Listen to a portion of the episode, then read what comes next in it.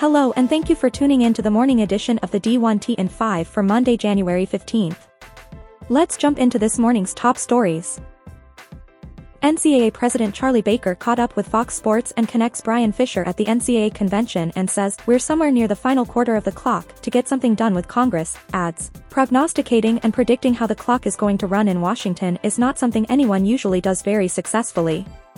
What I would say is that sometime between March and June people's attention is going to turn pretty completely to the election. But, they still have plenty of stuff on their calendar that they have to finish and I think that gives us an opportunity. On the new deal with ESPN, which he calls one of his biggest wins during his first year on the job, in a media market where most people are getting a 1.5x or 2x on what it was they had before, we got a 3x. ESPN played this game a lot harder than anyone else did and usually if you play the game harder than everyone else, you win. We're all really excited about the collateral commitments they made around production and promotion and marketing. They agreed to do a bunch of stuff around storytelling and student athletes. They agreed to significantly increase the number of selection shows, a lot of the preview work in studio stuff, and they included a number of championships on ABC and they brought some of the D2 and D3 championships into the package, as well. So, I look at the whole thing and feel really good about it and I'm also very excited that the women's basketball tournament is valued somewhere around 57% of the overall package, which makes it possible for the membership to start talking about a units program.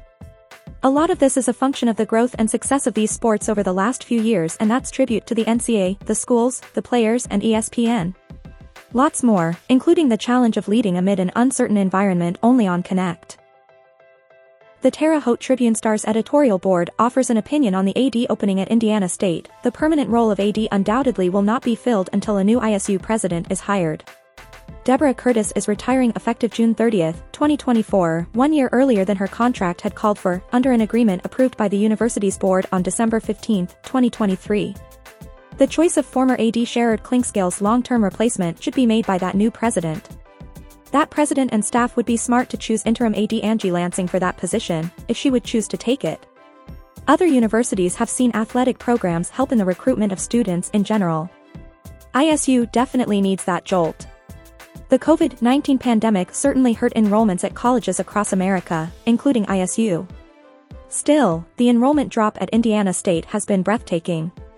It fell to 8,305 students last fall, a decline of 4.1% from the previous year and down 36% from fall 2017's 13,045 total. In response to enrollment losses, ISU made about $12 million in budget cuts over the course of a year, including a reorganization.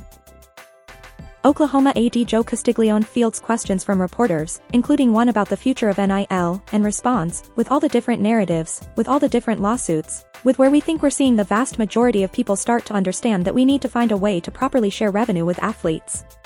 People haven't come to grips with that yet. I don't know what else can happen to give them any better idea.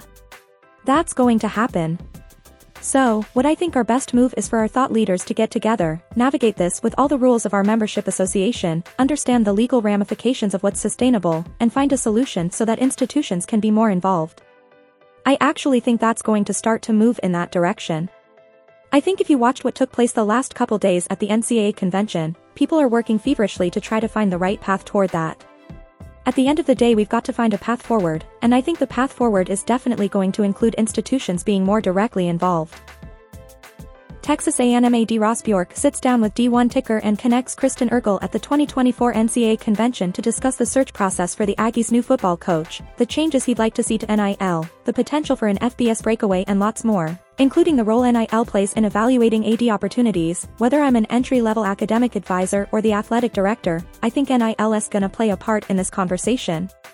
What is the wherewithal of that institution, their constituents, their donors, the collective world?